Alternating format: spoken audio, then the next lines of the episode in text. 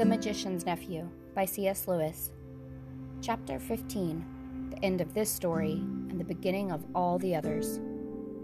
You need no rings when I am with you, said the voice of Aslan. The children blinked and looked about them. They were once more in the wood between the worlds. Uncle Andrew lay on the grass, still asleep. Aslan stood beside them. Come, he said. It is time that you went back. There are two things to see to first a warning and a command. Look here, children. They looked and saw a little hollow in the grass, the grassy bottom, warm and dry. When you were last here, said Aslan, that hollow was a pool, and when you jumped into it, you came to the world where a dying sun shone over the ruins of Charn. There is no pool now. That world is ended, as if it had never been. Let the race of Adam and Eve take warning. Yes, Aslan, said both the children, but Polly added, But we're not quite as bad as that world, are we, Aslan? Not yet, daughter of Eve, he said. Not yet. But you are growing more like it. It is not certain that some wicked one of your race will not find out a secret as evil as the deplorable word and use it to destroy all living things. And soon, very soon, before you are an old man and an old woman, great nations in your world will be ruled by tyrants who care no more for joy and justice and mercy than the Empress Jadis. Let your world beware. That is the warning. Now for the command. As soon as you can, take from this uncle of yours his magic rings and bury them so that no one can use them again. Both children were looking up into the lion's face as he spoke these words. And all at once, they never knew exactly how it happened. The face seemed to be a sea of tossing gold in which they were floating and such a sweetness and power rolled about them and over them and entered them that they felt they had never really been happy or wise or good or even alive and awake before. And the memory of that moment stayed with them always, so that as long as they both lived, if ever they were sad or afraid or angry, the thought of that golden goodness and the feeling that it was still there, quite close, just round some corner or just behind some door, would come back and make them sure, deep down inside, that all was well. Next minute, all three of them, Uncle Andrew now awake, came tumbling into the noise, heat, and hot smells of London. They were on the pavement outside the Ketterleys' front door, and except that the witch, the horse, and the cabby were gone, everything was exactly as they had left it. There was the lamp post, with one arm missing. There was the wreck of the hansom cab, and there was the crowd. Everyone was still talking, and people were kneeling beside the damaged policeman saying things like, He's coming round, or How do you feel now, old chap? or The ambulance will be here in a jiffy. Great Scott, thought Diggory. I believe the whole adventure's taken no time at all. Most people were wildly looking round for Jadis and the horse. No one took any notice of the children, for no one had seen them go or noticed them coming back. As for Uncle Andrew, what between the state of his clothes and the honey on his face, he could not have been recognized by anyone. Fortunately, the front door of the house was open, and the housemaid was standing in the doorway staring at the fun. What a day that girl was having. So the children had no difficulty in bustling Uncle Andrew indoors before anyone asked any questions. He raced up the stairs before them, and at first they were very afraid he was heading for his attic and meant to hide his remaining magic rings. But they needn't have bothered. What he was thinking about was the bottle in his wardrobe, and he disappeared at once into his bedroom and locked the door. When he came out again, which was not for a long time, he was in his dressing gown and made straight for the bathroom. Can you get the other rings, Pole? said Diggory. I want to go see Mother. Right. See you later, said Polly, and clattered up the attic stairs. Then Diggory took a minute to get his breath, and then went softly into his mother's room. And there she lay, as he had seen her lie so many other times, propped up on the pillows, with a thin, pale face that would make you cry to look at it. Diggory took the apple of life out of his pocket. And just as the witch Jadis had looked different when you saw her in our world instead of in her own, so the fruit of that mountain garden looked different too. There were, of course, all sorts of colored things in the bedroom the colored counterpane on the bed, the wallpaper, the sunlight from the window, and Mother's pretty, pale blue dressing jacket. But the moment Diggory took the apple out of his pocket, all those things seemed to have scarcely any color at all. Every one of them, even the sunlight, looked faded and dingy. The brightness of the apple threw strange lights on the ceiling. Nothing else was worth looking at. You couldn't look at anything else. And the smell of the apple of youth was as if there was a window in the room that opened on heaven. Oh, darling, how lovely, said Diggory's mother. You will eat it, won't you? Please, said Diggory.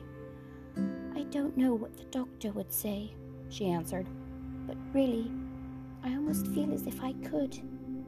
He peeled it and cut it up and gave it to her piece by piece, and no sooner had she finished it than she smiled and her head sank back on the pillow and she was asleep.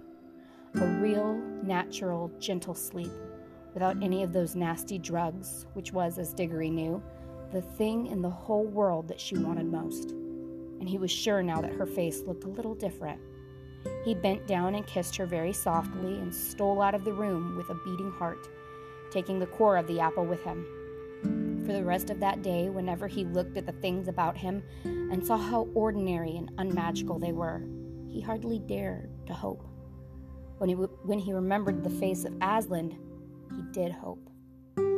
That evening, he buried the core of the apple in the back garden. Next morning, when the doctor made his usual visit, Diggory leaned over the banisters to listen. He heard the doctor come out with Aunt Letty and say, Miss Ketterley, this is the most extraordinary case I have known in my whole medical career. It is. it is like a miracle. I wouldn't tell the little boy anything at present. We don't want to raise any false hopes. But in my opinion. Then his voice became too low to hear. That afternoon, he went down the garden and whistled their agreed secret signal for Polly. She hadn't been able to get back the day before. What luck, said Polly, looking over the wall. I mean, about your mother. I think. I think it's going to be all right, said Diggory. But if you don't mind, I'd really rather not talk about it yet. What about the rings? I've got them all, said Polly. Look, it's all right. I'm wearing gloves. Let's bury them. Yes, let's. I've marked the place where I buried the core of the apple yesterday. Then Polly came over the wall and they went together to the place. But as it turned out, Diggory need not have marked the place. Something was already coming up. It was not growing so that you could see it grow as the new trees had done in Narnia, but it was already well above ground. They got a trowel and buried all the magic rings, including their own ones, in a circle around it. About a week after this, it was quite certain that Diggory's mother was getting better.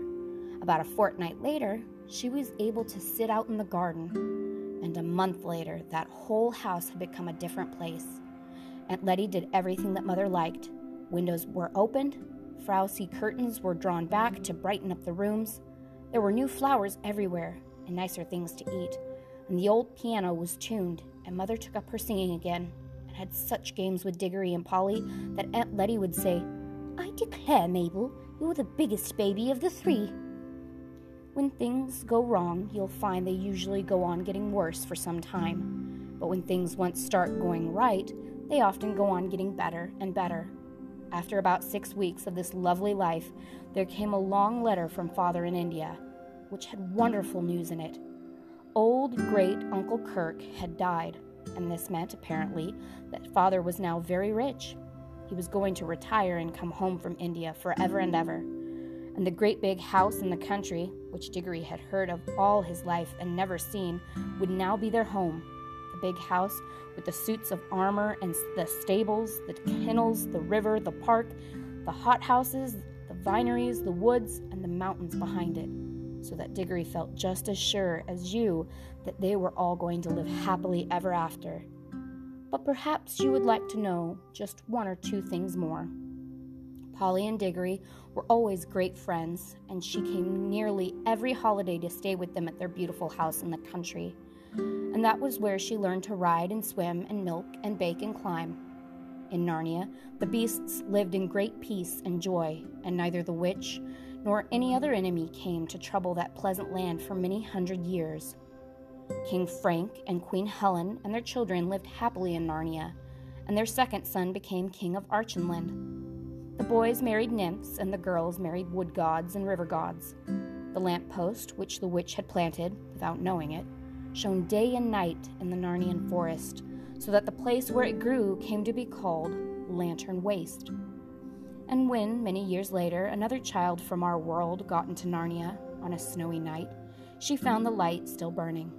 And that adventure was, in a way, connected with the ones I have just been telling you. It was like this the tree which sprang from the apple that Diggory planted in the back garden lived and grew into a fine tree, growing in the soil of our world, far out of the sound of Aslan's voice and far from the young air of Narnia. It did not bear apples that would revive a dying woman, as Diggory's mother had been revived though it did bear apples more beautiful than any others in England, and they were extremely good for you, though not fully magical. But inside itself, in the very sap of it, the tree, so to speak, never forgot that other tree in Narnia to which it belonged. Sometimes it would move mysteriously when there was no wind blowing. I think that when this happened, there were high winds in Narnia, and the English tree quivered because at that moment, the Narnia tree was rocking and swaying in a strong southwestern gale. However, that might be, it was proved later that there was still magic in its wood. For when Diggory was quite middle aged, and he was a famous learned man, a professor, and a great traveler by that time, and that Ketterley's old house belonged to him, there was a great storm all over the south of England which blew the tree down. He couldn't bear to have it simply chopped up for firewood, so he had part of the timber made into a wardrobe, which he put in his big house in the country. Though he himself did not discover the magic properties of that wardrobe, someone else did. That was the beginning of all the comings and goings between Narnia and our world, which you can read of in other books. When Diggory and his people went to live in the big country house, they took Uncle Andrew to live with them. For Diggory's father, he, father said, we must try to keep the old fellow out of mischief, and it isn't fair that poor Letty should have him always on her hands.